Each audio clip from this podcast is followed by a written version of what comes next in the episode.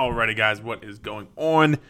I hope you are doing amazing. I hope you're doing well. I hope your training is going well. I hope you're eating well. I hope you're seeing good results. I hope you are mentally well. Um, I just hope that you are having and living the best life you possibly can. Um, what is going on?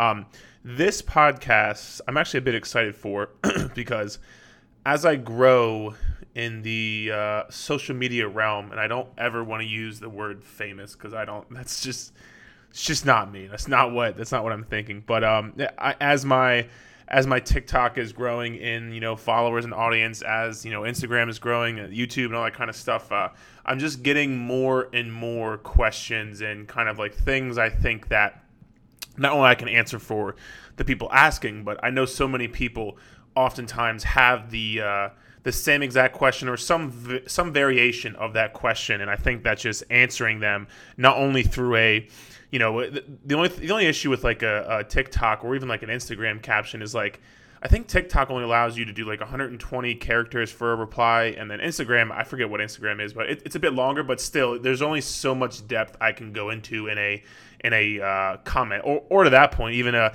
even a post or even a video. Like I'll have, pe- and this is like a kind of a side note, but as my uh, as my TikTok grows in particular, because uh, I think I woke up this morning with like 3,000 new followers or something like overnight. And that was just like bizarre to me. Like obviously my page has been growing, but like 3,000 followers in one night is uh, is something I don't think I've I've done before. But um either way, as I get more people, I really start to see both sides of this uh, of this social media thing. And there, there's the side that is amazing, and like it's th- this is the side I do it for. It's the side that people will comment and be like, I have a so much. I have a, a, such a better relationship with food now that I started following you. I'm losing weight. I realize that there's no bad foods. I realize that I can lose weight. I realize I can do this, and that's amazing.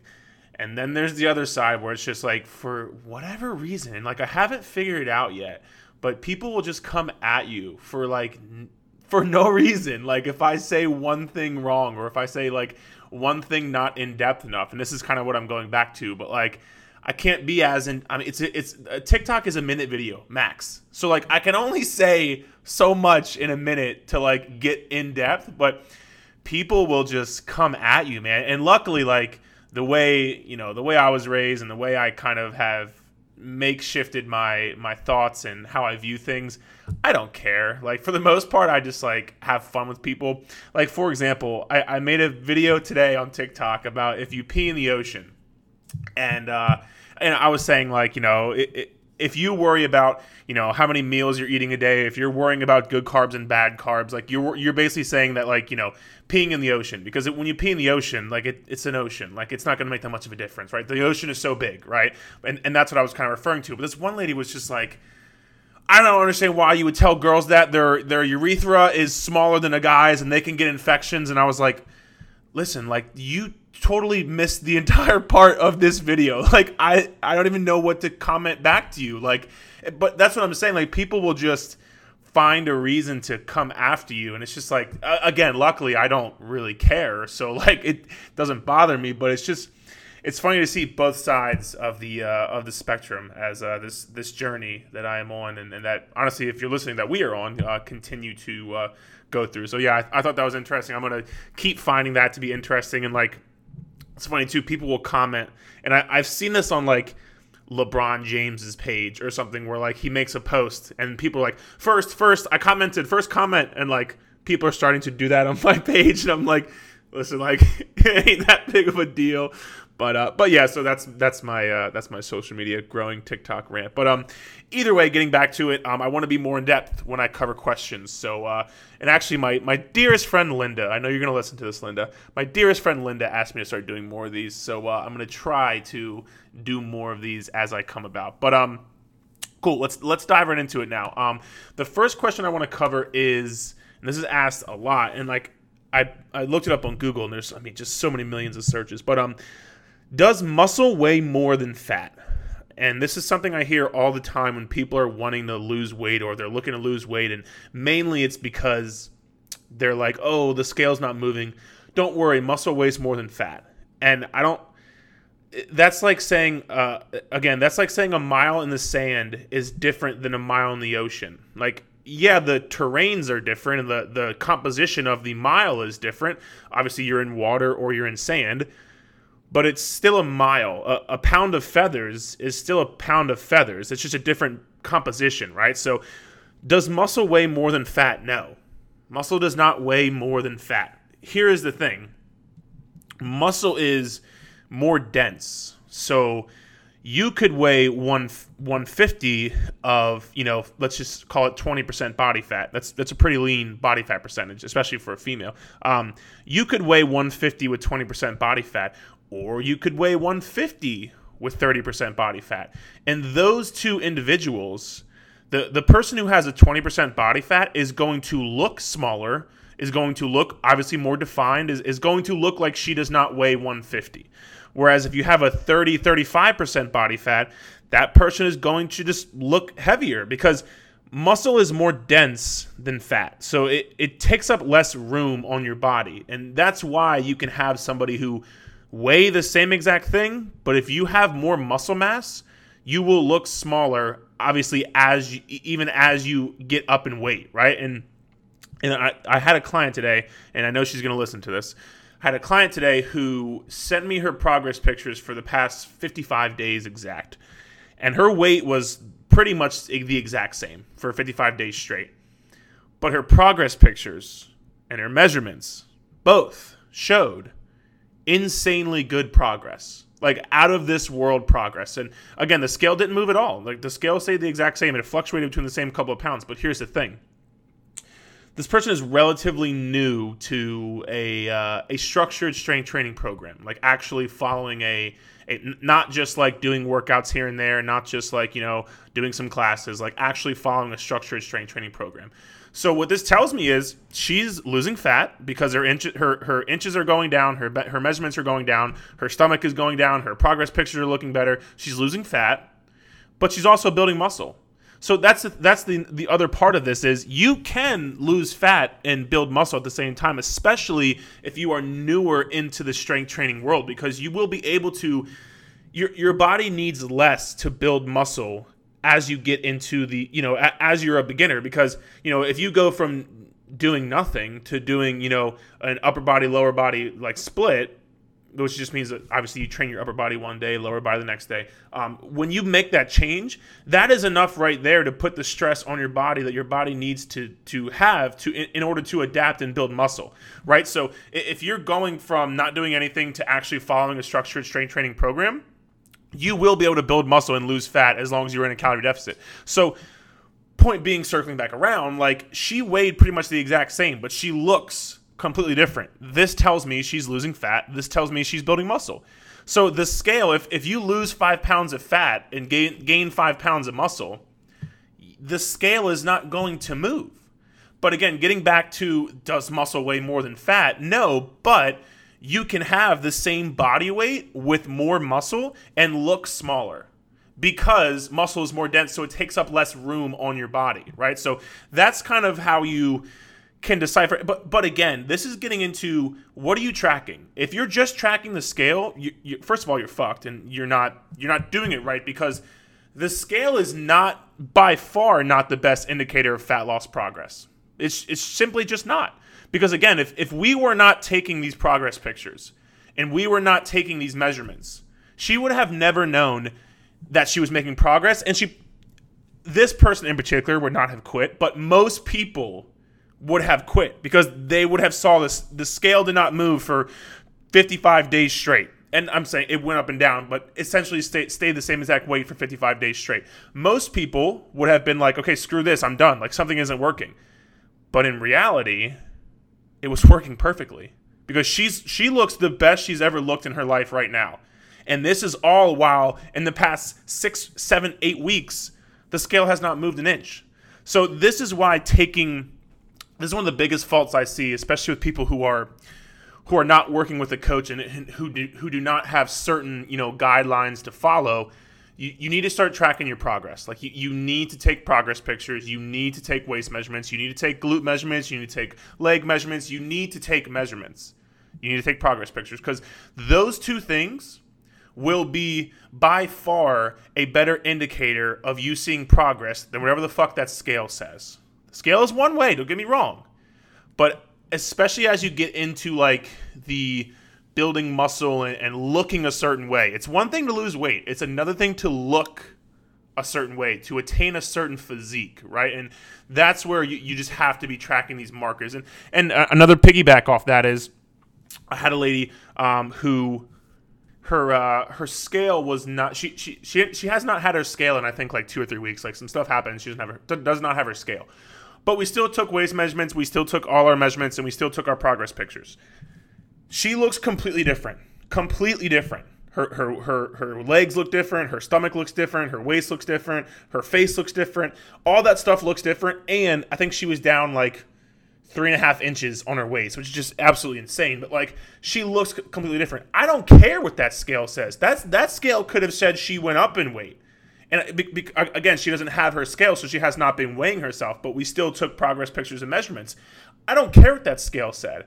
If your waist measurements are going down and your progress pictures look different, that is by far a better indicator if what you are doing is working. She I don't she could not have the scale for the next 2 months. I could really care less honestly, but like it's one more piece of data, but point being we are seeing exactly what we want to see because she is losing weight, she is she's losing fat. I'm sorry because her, her progress pictures and her waist measurements are going down, and she's building muscle because I can see the definition in her arms. I can see the definition in her legs. I can tell her stomach looks different. So, going back to the main point, muscle does not weigh more than fat. It just takes up. It's it's it's more dense. So that that is why you can look smaller but weigh the same. Okay, so keep that in mind. Um, what is the next one? Okay.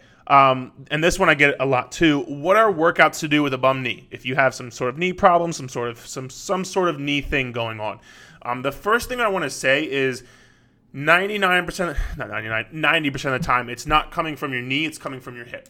Okay, so it's it's coming from the the body works in a certain way. It's called a um, mobility and stability continuum. Okay, so if, if you start from every it's it's every joint in your body. So if you're starting from your the, the bottom of your body, your ankles, your ankles are a mobile joint. So that is supposed to have, you know, range of motion where you can go side to side, you can go back and forth, right? That's that's a mobile joint. Your knee is a stable joint. So that's supposed to, you know, that's that's supposed to be stable. Like yes, you have some movement, but that is supposed to be a stable joint. Your hips are mobile. Like you know, you can move your hips out to the side, you can move them up towards your face, you can move them, you know, back like a like a kickback. That's a mobile joint. You're you're able to move that in different areas. Here's the thing: if your hips are not mobile enough to do the work, the next thing along the kinetic chain is going to do the work. So if if your hips are not either A as mobile or B as strong as you need them to be, then the next thing in line is going to be your knee and now you're asking your knee, which is a stable joint, to do the work of your hip, which is a mobile joint. So that is where you run into issues because your knee is doing something it's not supposed it's it's not normally required to do. It's you're asking it to be a mobile joint when it is not a mobile joint. So that is when you run into issues. It's people always look to the source of pain, like, oh, my knee hurts, it must be my knee. It's 9.9 times out of 10, it's either your hip or your ankles. And normally it's normally it's your hip but so that's the first thing is look at what's going on with your with your hip first and foremost. Like look at if your if your glutes are weak look at if you even feel your glutes working. Like for example if you're doing a glute bridge and you don't feel your glutes working that's a problem. That is a problem and no wonder your knee hurts because again your hips are not doing the work it needs to to then that means the next thing in line, your knee is going to have to pick up the slack because some way or another, your body's going to have to get it done. You're you're telling your body to do a squat or a lunge, even though that you don't have the proper mechanics, the proper mobility, the proper strength, whatever it is. So the next thing in line is going to have to pick up the slack, and that's normally your knee. So that's the first thing. Beyond that, looking looking past that, um, and and then sorry, one more quick note on that. Things like glute bridges, things like strengthening your glutes, things like getting more hip mobility, those things are going to help you know, obviously strengthen your hip, get it more mobile, so it can take that pressure off your knee a bit. And that could be a whole different podcast. But um, just quick note on that. But um, going into like how you can kind of uh, what workouts you can do.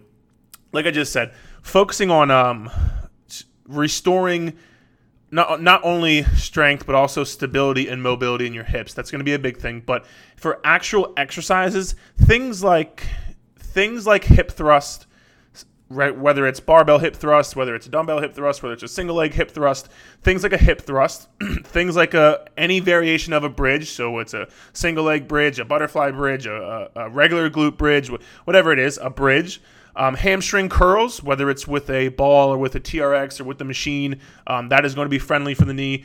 All normally all types of deadlifts because that is a uh, all of these mentioned thus far are posterior chain movements, and what that what that just means is your your, your the, the backside of your of your legs, the backside of your body. That is what is going to be doing the work. So on things like a hip thrust, on things like a glute bridge or a hamstring curl or a deadlift, you're you're not getting that forward knee motion. You're it's all coming from your posterior chain. It's all coming from your hamstrings and your glutes. So the more you can train those, the less knee pain you are going to have because and this is kind of segueing into the next point, but like for example, a hip thrust or a deadlift, like normally your shins, if, if you look at your shin angle from you know where your knee is to the ground, normally for like say a sumo deadlift or normally for say a hip thrust, your shins are going to be vertical to the ground right? Like you, you're going to have a 90 degree angle with your knee and where your foot is. So your shins are vertical, straight up and down. So doing things, even when you go into the into a squat, if you can do a squat with damn near vertical shins, that is going to just simply take less pressure off your knee. Like you, you are not going to require your knee to do as much work because if you do a squat where your shins are more vertical, you that is a a hip dominant, a glute dominant squat, right? So you are requiring more work to come from your hips and your glutes and your hamstrings as opposed to your quads, which is the front of your thigh, which is the muscle that runs into your knee, right? So you're you're taking the pressure off of your of your knees right at that point. The same thing with lunges. If you're doing a lunge, again, keeping your shin vertical to the ground and maybe having a slight lean forward in your torso, that is going to also take the pressure off your knee because you're keeping your shin vertical. That, that's why if you want to get into a really, really deep squat, like th- that might not be the best thing for you, right? Because that is going to require, you know, your knees to travel over your toes a bit. It's just going to put more torque on your knees, which like it's not a bad thing if you have that. Like I, am right now, I'm trying to get as low as I can in my squats, and like I'm able to get kind of into that range of motion, which I have not been able to for a while. But um, but yeah, so that's what I would kind of say as far as uh, what workouts to do with a bum knee, like if, if you have knee pain. A lot of posterior chain work, a lot of hamstring work, like the exercise I mentioned earlier, and then also like taking into consideration when you go and do these squats and, and lunges and stuff they're not bad. You may you may just have to modify them a bit to keep your shin more vertical, so you can put more emphasis on your glute and your hamstring as opposed to your quad and your knee. So that is what I would say for that question. Um, so. Um, okay, beyond that, the next one how to lose weight with menopause or PCOS. And I actually made a video about this on TikTok and it's going crazy. I don't know how many views it has. It might be like 100,000. I don't know. But um, either way, here's the thing. And before I say anything else, I have worked with multiple people with either menopause or PCOS, or for that matter, hypothyroidism, Hashimoto's, everything. So, and, and I understand I'm, I understand I'm not a female. So it's like, why is a male giving a female advice about menopause? I understand you have to remember that's like saying a male doctor can't give medical advice or health advice to a female just because that he's a male. Like that does not those two things don't add up, right? Like just because I'm a male doesn't mean I can't educate myself about the hormonal process and reproductive system of a female. But moving beyond that, if you if that's what you think about, you know, me, like you probably won't be listening to this podcast anyway, but just a very like, you know, brief disclaimer. How do you lose weight with PCOS or menopause? You have to be in a calorie deficit it's it's no different than me. It's no different than anybody else without menopause. Like you have to be in a calorie deficit. Here's the thing. There's two things. Is it harder? Yes. It's way fucking harder to lose weight with menopause and PCOS than if you don't have menopause or PCOS. Like it is harder. I understand that. And that's for a multitude of reasons. That's for so many reasons. For for example, if you sleep like shit when you have menopause, like it's going to be harder to get your workouts in. It's going to be more willpower required of you to stick to your calorie deficit. Like those things make it harder. Absolutely. But that doesn't mean it's impossible. That that doesn't mean that that doesn't disc- disclaim the fact that if you're in a calorie deficit, you will lose weight. So that's first and foremost like yes, like if you have for if you have menopause or PCOS, like excuse me, things get harder. But just because things are harder doesn't mean that you know it, it defies the laws of physics and science. It it still comes down to if you are eating less calories than what your body burns, you will lose weight. Okay, so that is what I want to kind of say first and foremost. And eh, obviously, I'm going to go into a next point here. And people ask me this too with this question. It's like, oh, my metabolism. Here's the thing. And people have asked me this before. Does your metabolism slow down as you age? Plus, does your metabolism slow down with PCOS or menopause? Both of those things are true. Like you as you age, your metabolism does decrease. It's not it's nothing crazy. Like it, it's really just not like maybe 100 calories here and there. Like, but it's it's just nothing really too, and it's different for every single person. But 9.9 times out of 10, it's nothing like, oh, I hit 40, my metabolism shit. Like that's just not how it works. And like I know people use that. I don't want to say use it as a crutch, but they kind of use it as a crutch. Like, oh, this is why I'm not losing weight. My I'm 40, my metabolism's slow.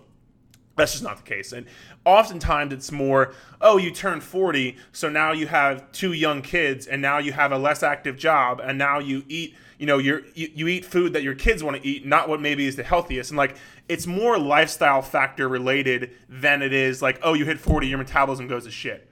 It's more along the lines of you don't move as much and you don't eat as well as you age for a million different reasons whether it's you know you have stress from the kids you have stress from jobs stress with your spouse whatever it is but it's way more lifestyle factor related than as opposed to oh that's it 40 and my metabolism slowed down. So that's first and foremost but again like going back to the men- menopause or pcos yeah your metabolism might slow down a bit but that just may mean you have to eat a bit less calories to lose weight. And again it's different for every single person but that again doesn't mean it's impossible. It doesn't mean it's not attainable. Like instead of eating, for example, instead of eating 1600 calories to lose weight for a, a normal quote unquote non menopausal person, you may have to eat 1300 calories. And again, going back to that makes it harder. That 100% makes it harder. Like eating 1300 calories is harder for some people than to eat 1600 calories. Obviously, it's less food, it's less calories. But going back to the point, that doesn't mean it's impossible. It doesn't mean you can't do it. Okay, right? So I, I want to make this clear. It's not. People think that it's out of their control. It's not out of your control. You can still control things. Is it going to be harder? Yes, but you still have the ability to make the decisions to be able to do that. And one more thing I'll say on top of it, just kind of round it off. More times than not, women's bodies are more resistant to change when going through menopause or PCOS, whichever one. It's it's just more stubborn, right? So you may again, you may have to spend more time in a calorie deficit than somebody else who doesn't have it to see, you know, to see your results.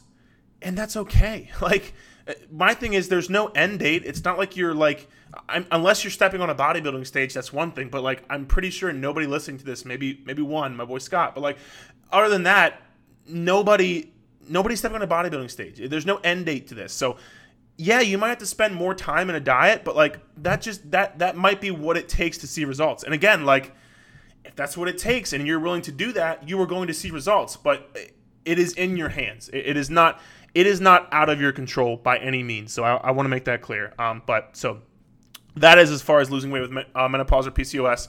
And the last one I'm going to do today is what to do when looking to improve a certain body part. And very first and foremost, if you know anything about me, you're gonna know what I'm, gonna, I'm about to say, but you cannot spot reduce. Like you can't say, "Oh, I want to lose my belly. I'm gonna make sure I do more crunches," or like, "Oh, I want to make sure I lose my arm fat. I want to make sure I do more arms." Like that is not how this works. You need to be in a calorie deficit if you want to lose weight, right? If, if you want to lose fat on your body, you need to be in a calorie deficit, and you, you, you can't you can't pick and choose where or when your body loses the fat in what areas. Like if you like like for example, most women, the last part to go is normally their stomach and their glutes. Like that's normally the last part to go. Okay? So like you can't you can't pick and choose when you lose the weight. It's just it, it kind of just is what it is. Okay? So that's first and foremost. If if if that's why you're looking for the answer to this question, that is not going to work out. Now, here's the thing if you want to build up or kind of improve a body part, let's say, for example, glutes, like if you want to say, hey, I want better glutes, or hey, I want let's just say more toned arms. And again, like you can't spot reduce your arm fat, but like let's just say you want to improve your the, how your arm looks. You can do that through proper strength training. You can't you can't pick and choose where you lose fat, but you can through proper and and I say proper strength training because here's the thing. Eh, you'll understand when I get into this. If you want to improve a certain body part, 9 times out of 10, you need to incorporate more volume to that body part. So let's say, for example, your glutes. If you want to improve your glutes, you have to put more volume in your workouts for your glutes. And volume is just sets and reps. And I don't incorporate like warm up stuff, that, that doesn't count. It's just like how many hard sets and reps are you doing for your glutes? Whether it's whether it's through hip thrusters, whether it's through Bulgarian split squats, whether it's whether it's through whatever. You have to put more volume, more sets and reps into that area. But here's the thing you can't just load on the volume for that area and then not take into, into consideration every other body part. Because there's there's certain lines, and I think I believe Mike Israetel is the founder of this. I'm pretty sure. There, there's certain markers for volume is basically what it is. There, there's your there's your minimum recovery volume, your maximum recovery volume, and your maintenance recovery volume. And all that means is either you are not not gaining muscle, maintaining muscle, or building muscle. Okay, so once you get past the point of like, you know, your kind of higher threshold, once you get to a point where you can't recover from the volume you're doing. So I, I said I said earlier, I just I, actually I said just now, but you have to put more volume in your glutes if you want to grow your glutes. But here's the thing: if you just load the volume up on your glutes and not take into consideration the other parts of your body, you're going to overtrain. Your body will not recover, and then that's going to be a backfire on you right? So if you're just trying to load up glute volume, but not taking volume away from somewhere else or, or not making sure that it is enough to where you can still recover from it. Because here's the thing training is not the, that's not how you build muscle you build muscle from recovering from the training you're doing. You you you get you change your body through recovery. And it's it, I tell this all the time like if you were tearing the siding down on your house, you have to rebuild the siding or there's going to be no siding. That's like how kind of this muscle building and, and changing your body is. The more you tear things down, the more you have to rebuild it and, and put it back up and let it recover. And if your body's not doing that, you are not going to see change because you just keep tearing down, tearing down, tearing down without letting it recover.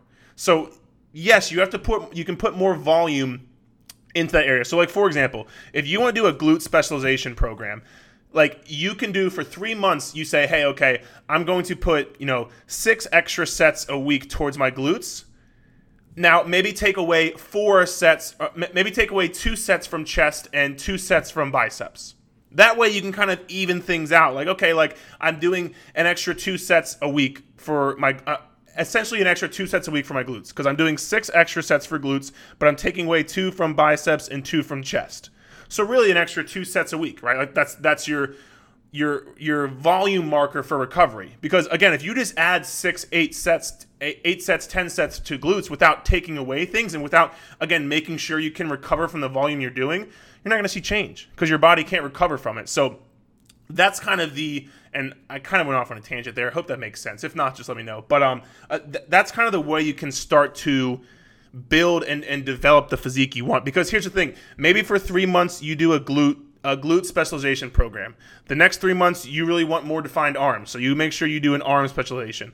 The next three months, hey, I want to really improve my chin up. Okay, cool. You do a three month chin up specialization program. Like, and you can kind of again taper your volume towards whatever you are looking for at that time. And, and again, this is more for actually this could be for anybody. Like even if you are, you know, even if you have 100 pounds to lose, if you want to improve a body part. So like just thinking about it in that kind of aspect and like making sure yes, you're putting more volume and you're doing more work here, but also you can also recover from what you're doing. And that's kind of where, I, again, I say a proper strength training program comes into play because you can't just kind of throw things at the wall because that's, I mean, it's not the best for any result, but like especially this this kind of thing, you have to make sure you're recovering. So, um, if you have a question on that, if, if you have a question on possibly working together for a strength training program, feel free to hit me up. Um, I'll put my email here in the bio. But um, or if you just have a question you want to answer on the podcast, because like I said, I'm gonna try to do more of these. Um, I, I do enjoy it, and this is probably one of the longer podcasts I've done by myself, at least, because I do like going in depth on some things. But um, but yeah, if you have something you want covered, if you liked this episode, feel free to let me know in the comment section here of the podcast, and um, yeah, I look forward to doing one again soon. All right, cool. We'll talk soon. Thanks.